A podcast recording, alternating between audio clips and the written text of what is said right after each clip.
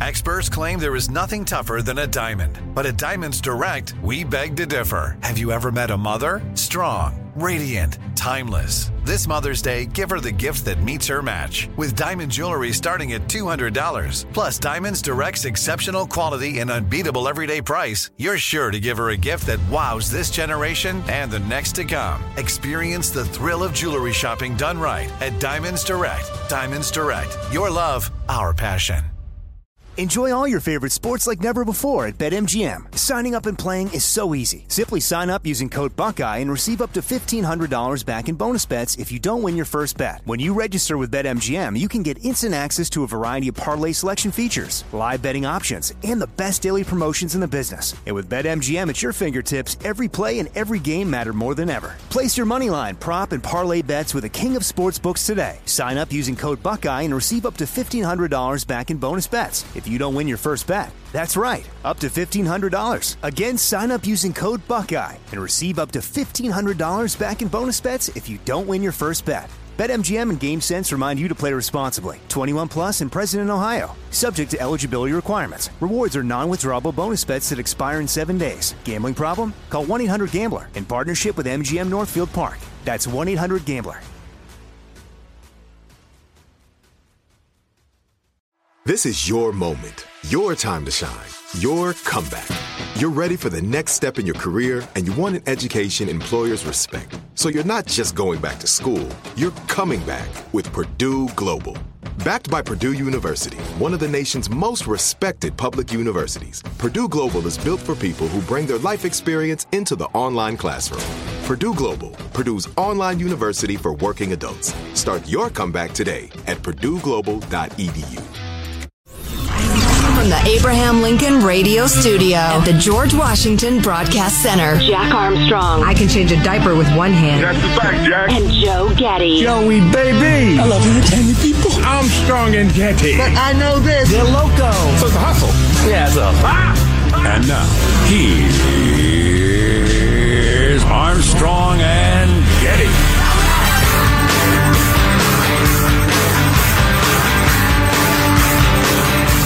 into uh, political theory. I always have been. Um, and I'm not going to bore you with this, but I found it very, very interesting, and I think you will too. Th- They're talking about the demonstrations in China. It's the biggest and, and most ambitious in years and years. Some have even called for Xi Jinping to step down, uh, certainly for an easing of the, the COVID regulations. Um, but this study uh, I found so interesting. Uh, they are going to find odds tougher than might be apparent on the surface because of three major forces, two of them global and one particular to China. And I'll give you the very short version and we'll, we'll flesh it out a little bit. For one, protests aimed at ousting a leader or government have seen their odds of success plummet in recent years for reasons we'll get into, with the overwhelming majority now failing amidst changes in the nature of communication, organization, and repression which is China's all about that. But during the 20th century, they were much more likely to succeed than they are now, according to people who study popular uprisings. That's interesting. Uh, another factor, China's government embodies a certain type of authoritarianism known as a revolutionary government. And new scholarship has found that to be exceedingly durable, even against serious unrest. And third, China's ruling Communist Party has repeatedly proven its exceptional skill at managing eruptions of popular anger, which are much more common there than Americans realize. They have angry people protesting this, that, and the other a fair amount. Often it's more local or regional, and they're pretty adept at letting steam vent, curing the problem a little or completely, and managing that anger back into calmness. They're pretty skilled at it. Um, and they point out that uh, one particular problem is that the elite, uh, if you're having a popular uprising, the elite around the leader, a certain number of them have to go with the crowd. Otherwise, it's not going to work. You like to think it's from the streets, but it's really the people at the higher reaches saying, you know, the people in the street have a point, and if they win, I can take power or whatever. That would be like in Egypt when Mubarak fell, it's because the military was no longer listening to him. Yeah, yeah, good example. Um, and China's uh, ruling elite are, by design by Xi Jinping, uh, remarkably unified. He's cast out anybody who gives the slightest whiff of dissent. So that's going to be tough. Uh, throughout the 20th century, mass protests seeking a change in government grew steadily more common and more likely to succeed worldwide, felling many a dictator, according to research led by Erica Chenoweth of Harvard University. Uh, by the early 2000s, two in three such movements ultimately succeeded. But that was the high watermark. By the end of the 2010s, their odds of forcing a change in government had halved to one in three, and it's now one in six. Oh, wow. You know, I didn't realize they had enough of these to study to come up with percentages, but there are 200 and some countries around the world, and some of them change governments fairly uh, frequently. You know, there was the belief when social media got up and running that uh, that was really going to help the oppressed, but it doesn't seem to have gone that direction. What a great lead in. Folks, if we had scripted that, that could not have been more apt. Here's the deal. Nonviolence campaigns are at their lowest success rates in more than a century.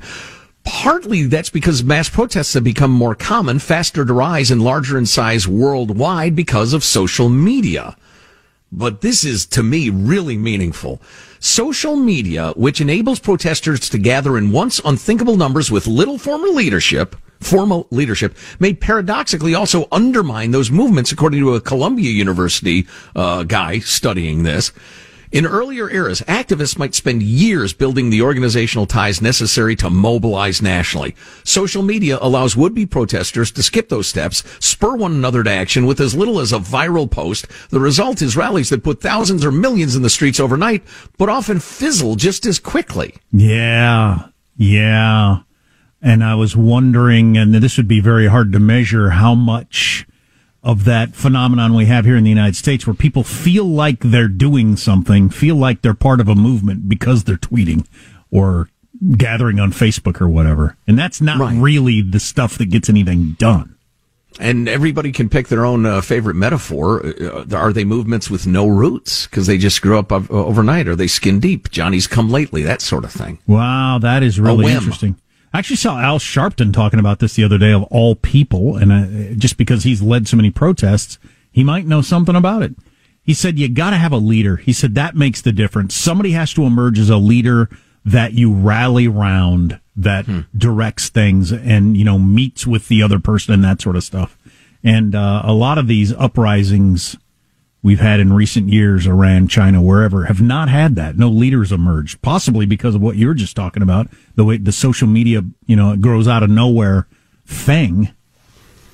Yeah, look at how much uh, trouble uh, Putin's gone to to silence Alexei Navalny, for instance, mm-hmm. the leader of the dissent there in Russia. Um, so yeah, and, and uh, I can't help but harp for a second or two on the fact that, um, protest movements like quote unquote friends, like relationships, like human contact, super easy online, but it's not as strong. It's not as permanent. It has no roots. It has less significant. It comes and it goes. Isn't that interesting? Everything's shallower on the internet. Yeah. Including righteous protests of political anger. There's a little more to this. Uh, at the same time all of this was going on, um, well, they they mentioned leaderless and decentralized. Back to Al Sharpton's point, and he's a con man, but he's been successful at it. Uh, resist, social, we must. And what? That's we that's must. What, that's what they're and trying we to. will much. I think they want to. That y- yes. be committed in China, right? Leaderless and decentralized, social media protests more easily fracture, especially under repression, and they struggle to coordinate strategically a necessary pow- step for pressing concrete demands or cultivating allies in positions of power. There you go. Which is a fancier way of describing what you were describing, really. Mm-hmm. At the same time, autocratic governments learning from uprisings in the 2000s and former Soviet states in particular have grown savvier at outmaneuvering dissent.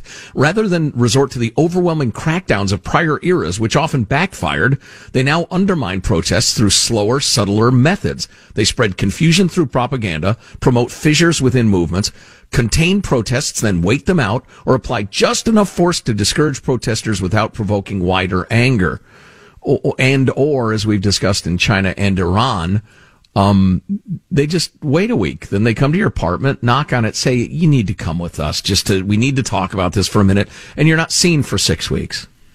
Boy, that's a balancing act dictators have been trying to get right forever. The let off a little steam, but not too much, because if you let off too much steam, you end up with your head on a stick.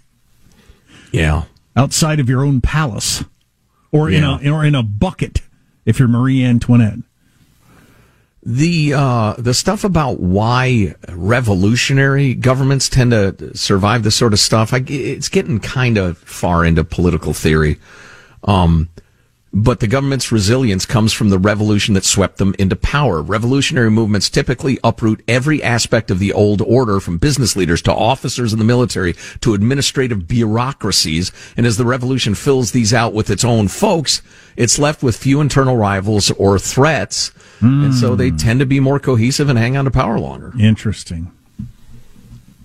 So, you know, the righteous uh, protests of the good people in China, I think they have a decent chance of getting Xi Jinping to soften the zero COVID crap. Um, to try to, uh, he'll find a way in that good old commie fashion to distance himself from the policy and loosen it up some. So they'll probably get a lot of what they want, but Xi Jinping's going nowhere through these protests. That's what I would predict. That's frustrating that social media may have made it actually harder to pull off a revolution. It's easier to do it a little, but you don't get the real thing. Does that sound familiar? Yeah, no kidding. No kidding. Armstrong and Getty.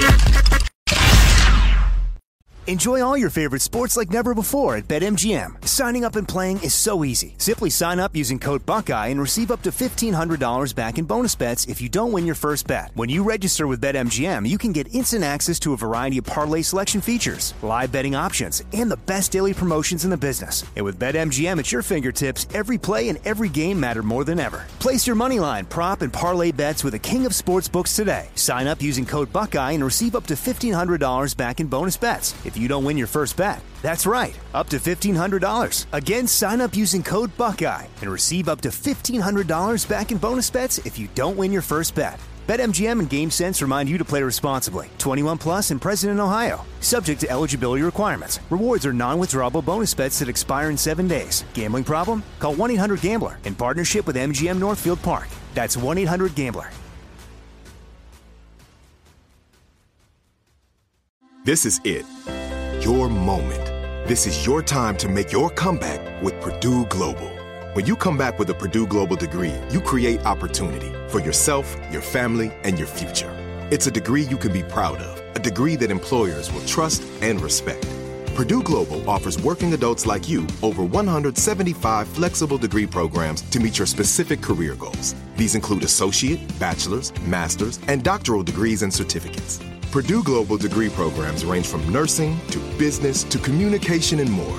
Whatever your interest, we have the degree that will move you forward.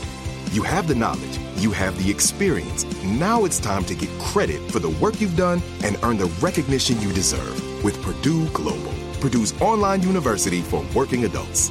You know you're worth it. We do too. So don't wait another second to get the degree that will take your career to the next level.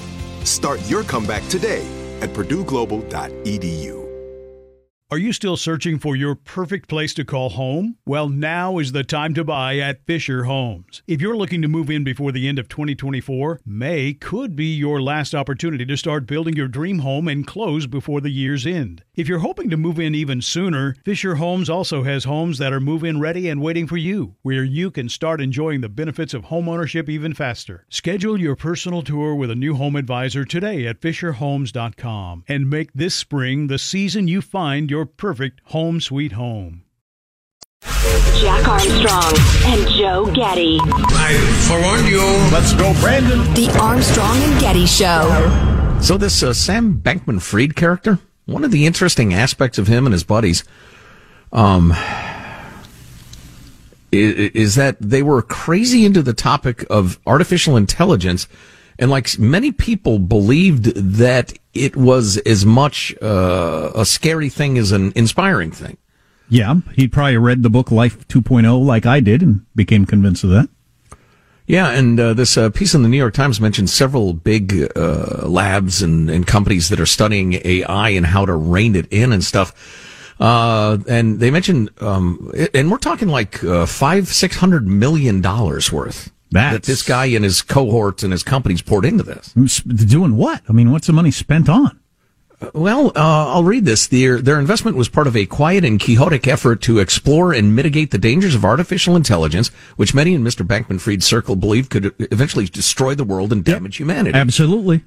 Over the past two years, the 30 year old entrepreneur and his FTX colleagues funneled more than $530 million through either grants or investments into more than 70 AI related companies, academic labs, think tanks, independent projects, and individual researchers to address concerns over the technology, according to a tally done by the New York Times. He and Elon would be in agreement on this. Yeah, and actually, all these entities are now concerned about whether they can continue their work because they're afraid their grants could be clawed back in court. Oh boy, as ill-gotten gains. Uh-huh. So, uh, like the whole AI research world is reeling and afraid, not sure what to do now uh, until all this settles down. For what it's worth. Yeah, that's fascinating. Uh, fascinating stuff. I don't. I can't imagine what they spend the money on in terms of researching it, but. Uh, trying to be a, a, ahead of AI before it finally does reach the ability to learn on its own to try to keep it from destroying the world.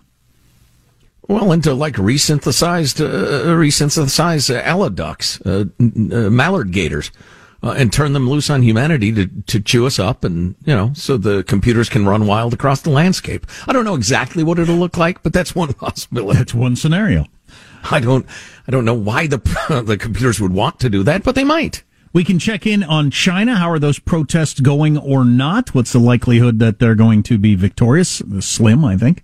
Charles C.W. Cook is an absolutely terrific writer, uh, writes for a number of publications, including the National Review.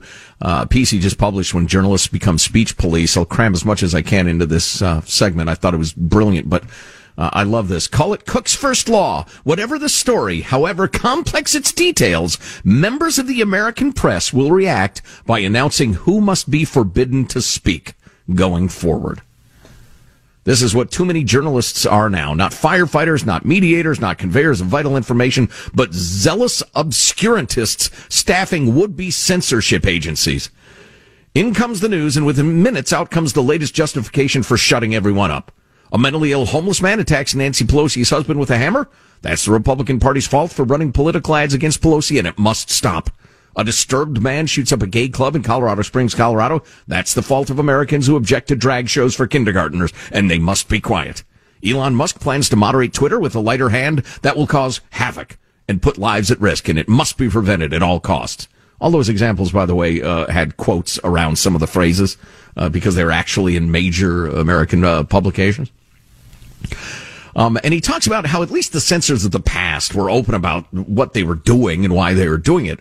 He says today's, by contrast, are pathologically determined to euphemize it because they're vaguely aware that there's something untoward about members of the press being censors. Essentially, uh, their rules come across come couched in language of necessity.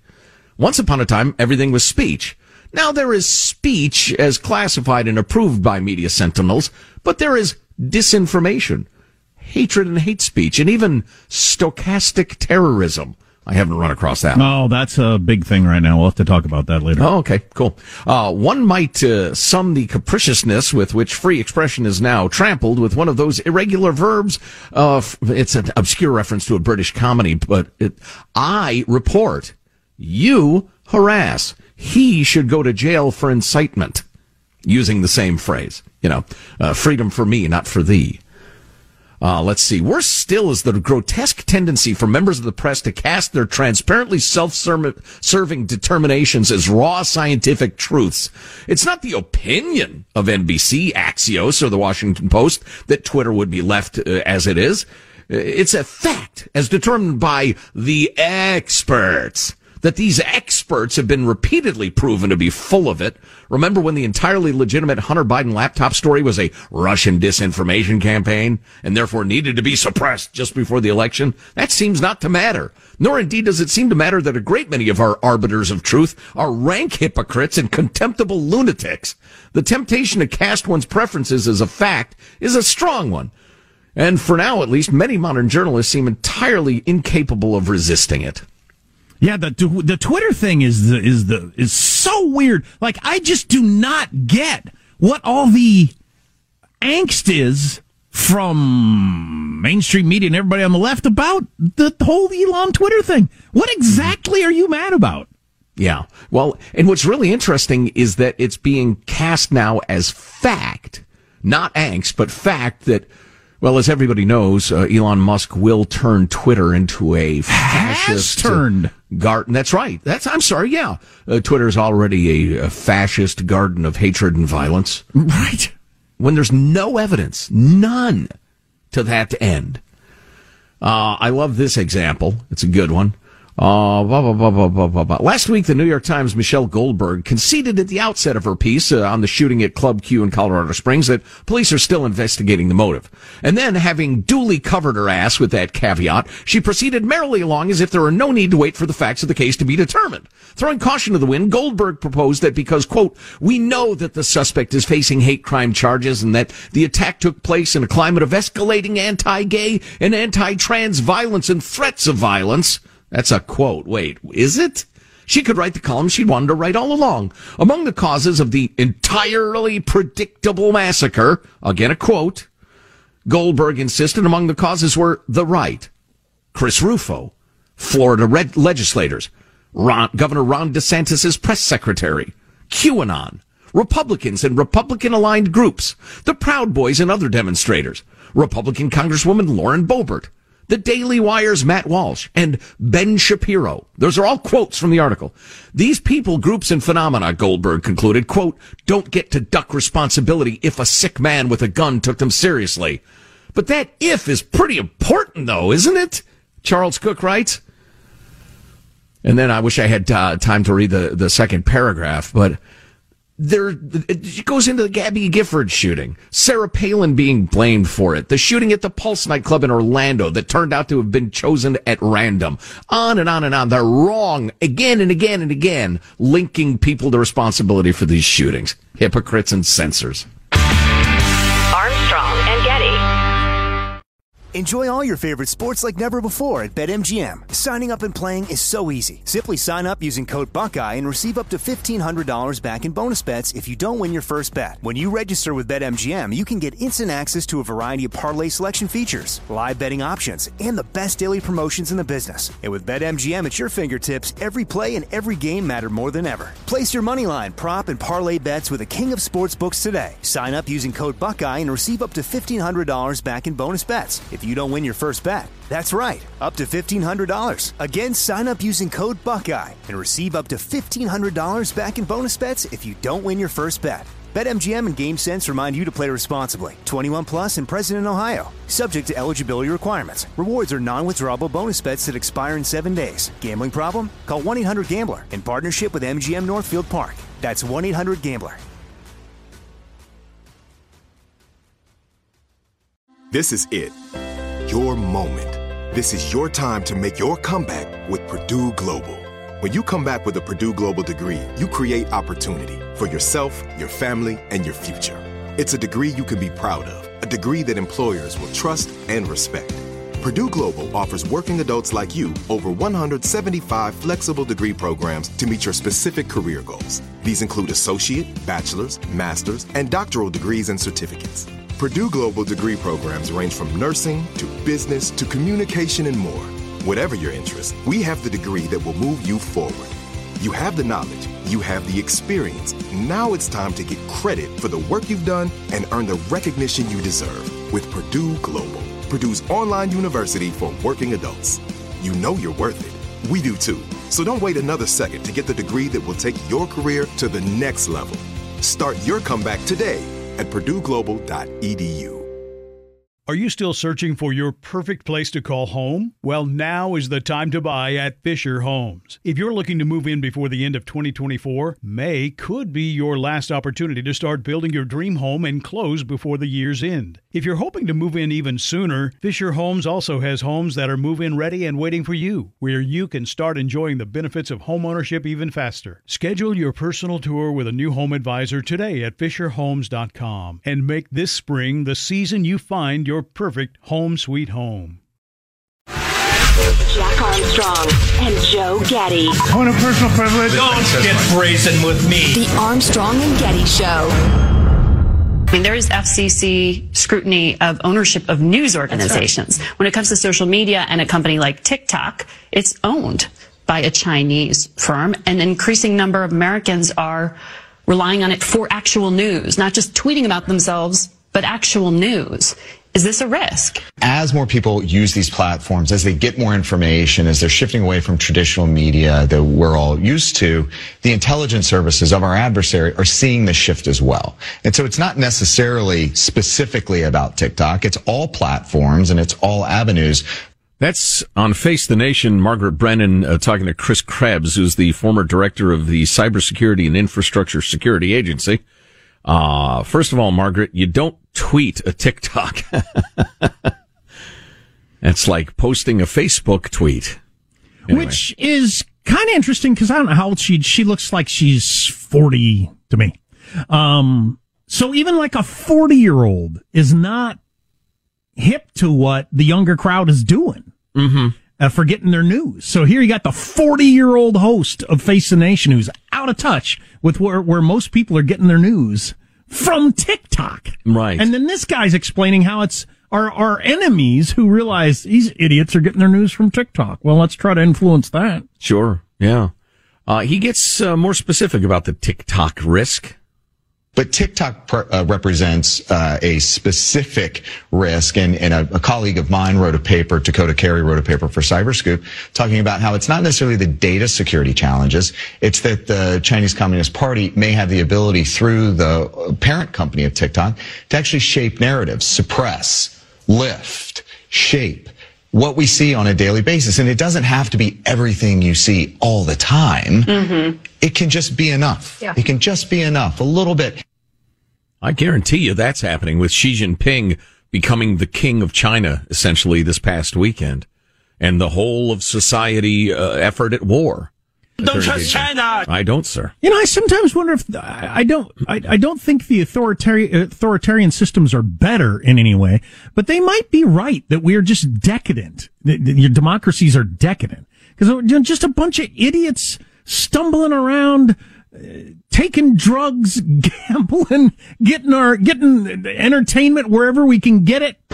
Screeching at each other, our supposed democratic politics is screeching at each other like you know two warring tribes, not making any sense. Closing our schools just because the orange guy said they ought to be open. Just idiotic politics. More interested in sports or Kardashians than we are in what's actually going on. So easily Whoa. manipulated.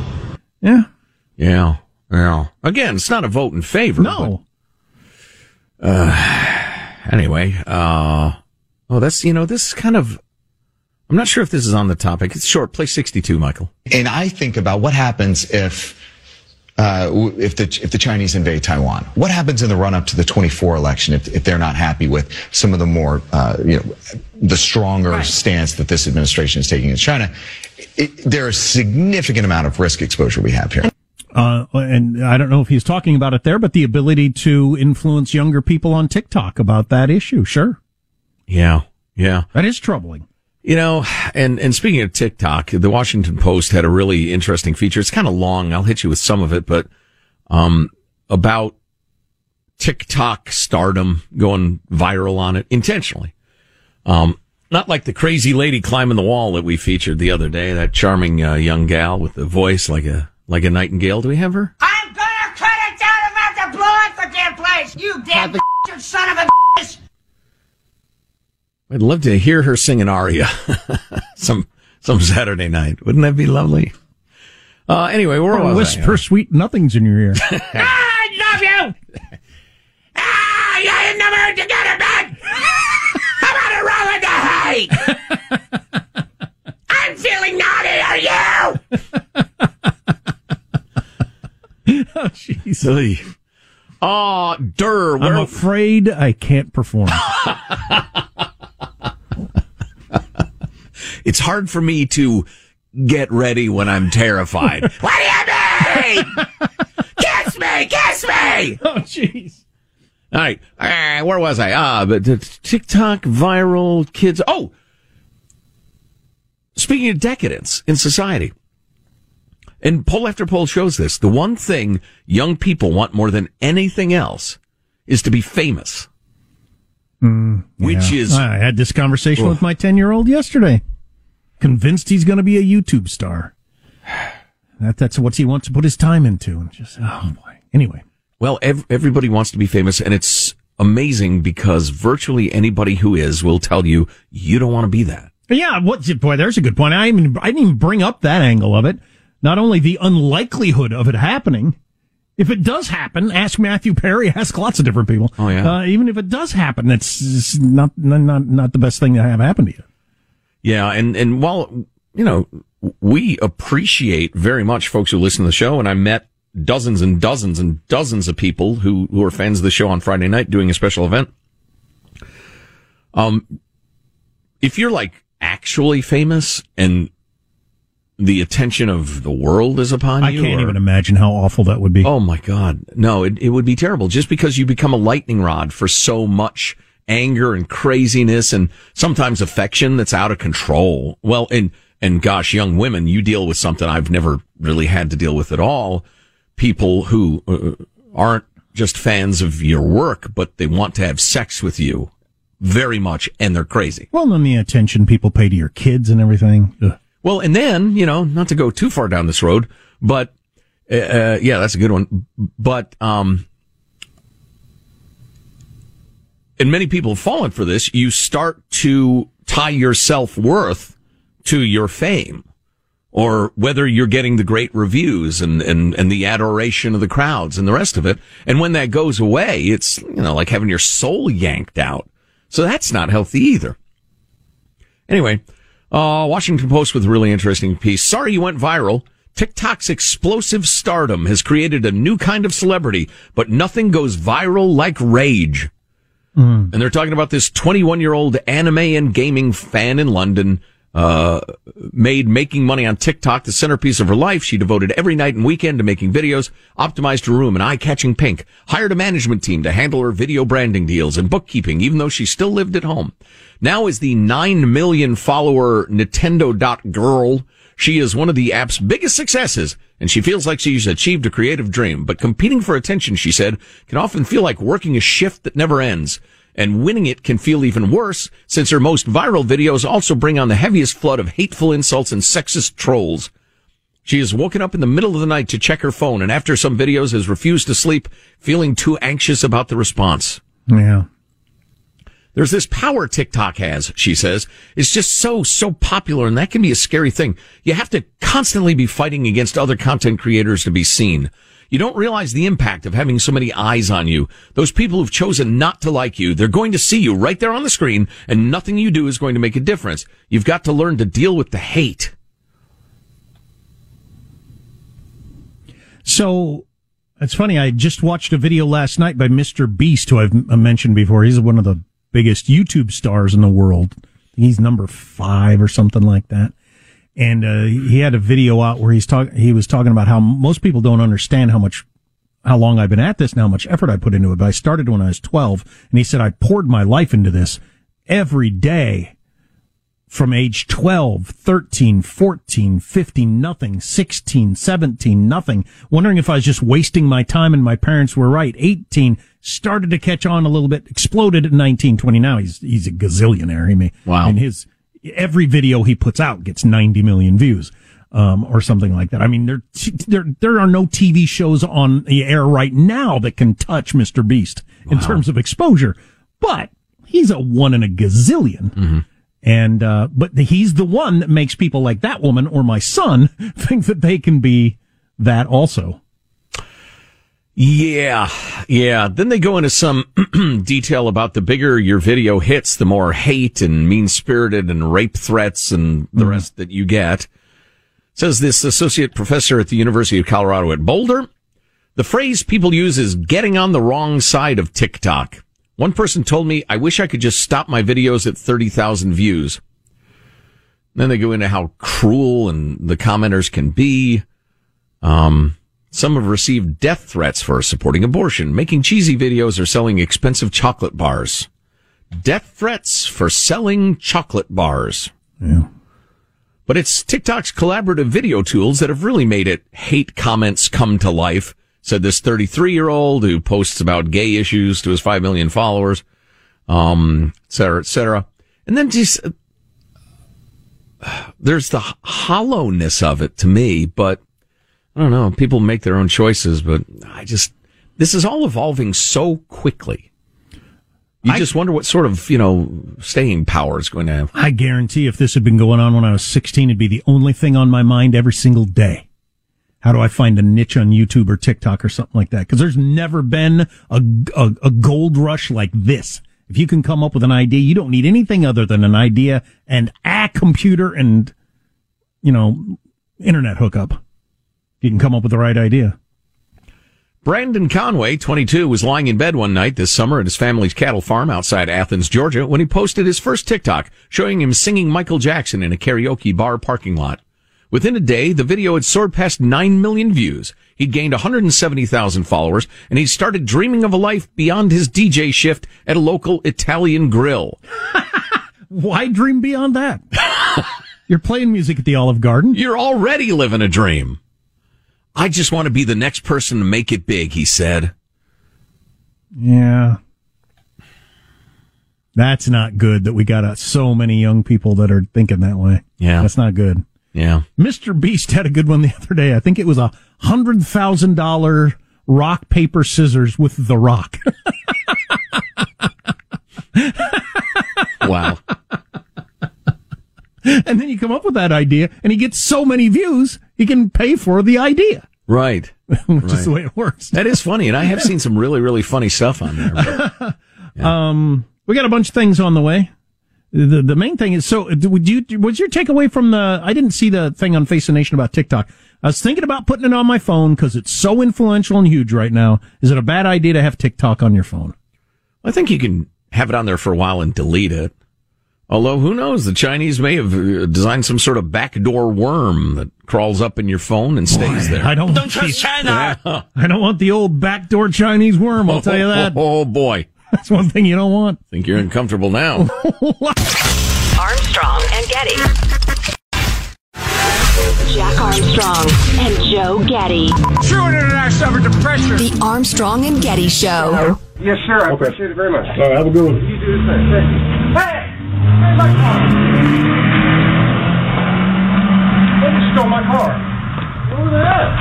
Call 911 right now. My phone's in my damn car. Did y'all see the guy? Let me grab my phone. He stole his car. So that's a guy drama got, in real life. So that's a guy got his car stolen while uh, delivering a pizza. My my my first question with lots of these things is who is recording it? Does everything just get recorded now? Who's recording it? A lot of this is the uh, doorbell cameras. Doorbell cameras. So oh, yeah. as soon as we get to everybody's got a doorbell camera and everybody has a car with cameras in it, like my car has, everything will be recorded all the time, everywhere. Which is going to be a weird way to live. I mean, it's already getting weird. But anything that happens anywhere is being recorded. wow. That's a weird world. No kidding. Came across this story. I haven't actually read it, but how do I tell, tell my child I can't afford what they want? Say we can't afford that. Seems pretty simple to me. It's the way my parents handled it. They said that's too expensive. Or, or I, as I often tell my kids, no, I can afford it. You know, it's, it's, it's not the money thing. I just don't want you to have that. I don't want you to right. have that now. Or you've got mm-hmm. enough of this. That sort of thing. Right. Or the famous, I have money. You don't have money. right. Right. Now you might want me to spend my money on that, but I don't want to. I, you know, I regular, regularly break out my inflation calculator. I have a, a, an inflation calculator app on my phone and man, it comes in handy a lot. I'll tell you. But I break it out regularly when I'm trying to determine whether or not my kids should have like this much money or buy something that costs this much. Cause I, I still have in my head the amounts from when I was a kid. And so if I put it in the inflation calculator and see what $10 was in 1975 now, a lot of times I think, okay, my parents would have made a big deal out of that. So I should make a big mm-hmm. deal out of this because I'm still thinking about, I haven't, yeah, I haven't adjusted, I haven't adjusted for today and sometimes I'm just way off track. I'm way too stingy. My my youngest, the ten year old, he he's on a recent bent of wanting to spend all his money. I want to have all my money gone. I want to. He says he says by the time I uh, get out of high school, I don't want to have any money. I don't know. He's on this weird kick. I Wow, want to. I want to. I want to start completely clean on my own and earn my own money. Oh, So yeah, well, so I like the impulse, all right, but I'm just not sure the the method makes that much sense. Uh, no, I think it betrays perhaps a ten-year-old's view of finance, but that's healthy and normal. Yeah, you should have that as a ten year old or some something That's- in that range. That's why there are comparatively few preteen financial advisors, for instance. I was talking to mine, who's a full grown up yesterday, financial advisor, not a preteen, and um, uh, he was t- talking about you know getting every all the ducks in a row for the coming wave of audits that he thinks is going to happen with hiring the eighty seven thousand new IRS agents. God, I hope not. Ooh, wow! I got to make a call myself. God, I'm overcome with I've been paper. doing some stuff that's uh, a little stretching it. I'm overcome with paperwork and crap now. I can't imagine an audit falling down upon my head. I suppose it'd just be a you, you, you call a, your tax person or tax or tax people. You might need multiple people in this one. Say, do it and tell me how much it cost me at the end. I don't want to freaking hear another word about it. Yeah, boy, as you know, I've been staging. Uh, well, it's an all cash business. I've been staging panda fights and uh, then laundering the money through my taco truck. And I don't even know how to make a taco. All in in in uh, cryptocurrency though. Right. So Oh, it's yeah. all crypto. Needless to say. Yeah. Oh yeah, yeah. There's a cover charge to get into the panda fights. Then obviously you bet on the fights But in crypto. In crypto, and I get the vig in crypto, and then launder it through my taco truck. So yeah, I probably ought to get in touch with my accountant. What are you? We probably don't have time for this because it came up earlier in the show, and I almost jumped into the the tangent. How, what are our feelings about food trucks? I'm I have mixed feelings about food trucks. On one hand, they're delicious, and there's one right there, and I can eat from it, and it's so easy. But on the other hand, I always look around at the nearby restaurants and think, man, you are getting screwed. You bought that building or pay the rent and all the insurance and everything that goes with it, and this guy just pulled up on the street and is selling food. Some of your customers are going there just because it's so freaking convenient. I just think it's an innovation. And usually an innovation leaves somebody behind and that the brick and mortar restaurant owners are probably pushing pretty hard for their, uh, the weight of regulation and, and fees and permits and the rest of it to be lightened so that they can compete. And I hope they get their wish. Or will we move toward a world where uh, restaurants can't make it, don't make it? Just like Amazon came along, brick and mortar stores went away, bookstores went away because you buy on Amazon. That's not fair either, but that's what happened.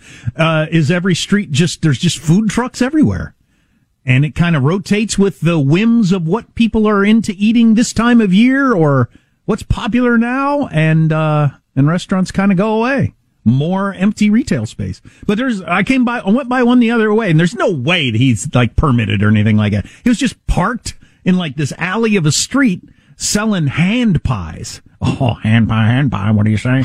And, uh, What, what, what, what's, what's a hand pie? that's a hot, that hot new thing is hand pies. Because an apple pie is filled with apple. A cherry pie is filled with cherries. I can only presume a hand pie. It's gruesome. Is the disembodied hands of this guy's victim. It is gruesome, and you have to have a you know a, a flavor for for for flesh to enjoy it. But no, oh, hand pies are just they're just pies, obviously, and they're crafted in such a way that they're basically like what McDonald's has been selling: hot apple pies, caution filling may be hot for many many Oh. years. It's pie in a form that you can kind of hold it in your hand.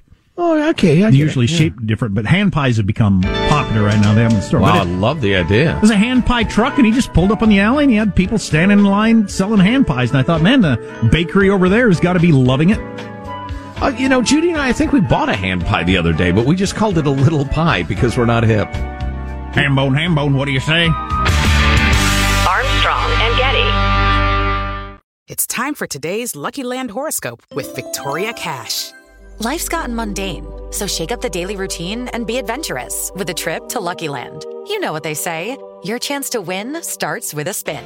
So go to luckylandslots.com to play over 100 social casino style games for free for your chance to redeem some serious prizes. Get lucky today at luckylandslots.com. Available to players in the U.S., excluding Washington and Michigan. No purchase necessary. VGW Group. Void where prohibited by law. 18 plus. Terms and conditions apply. Are you still searching for your perfect place to call home? Well, now is the time to buy at Fisher Homes. If you're looking to move in before the end of 2024, May could be your last opportunity to start building your dream home and close before the year's end. If you're hoping to move in even sooner, Fisher Homes also has homes that are move in ready and waiting for you, where you can start enjoying the benefits of homeownership even faster. Schedule your personal tour with a new home advisor today at FisherHomes.com and make this spring the season you find your perfect home sweet home. You know that feeling when you walk into your home, take a deep breath, and feel new? Well, that's what it's like to use Clorox Scentiva. Because Clorox Scentiva smells like coconut, cleans like Clorox, and feels like energy. It'll elevate any cleaning routine to not just clean, but also make every room smell like a tropical coconut getaway. Discover how Clorox Scentiva's powerful clean and refreshing scents can transform your space. Get yours in coconut or other fabulous scents at a nearby retail store.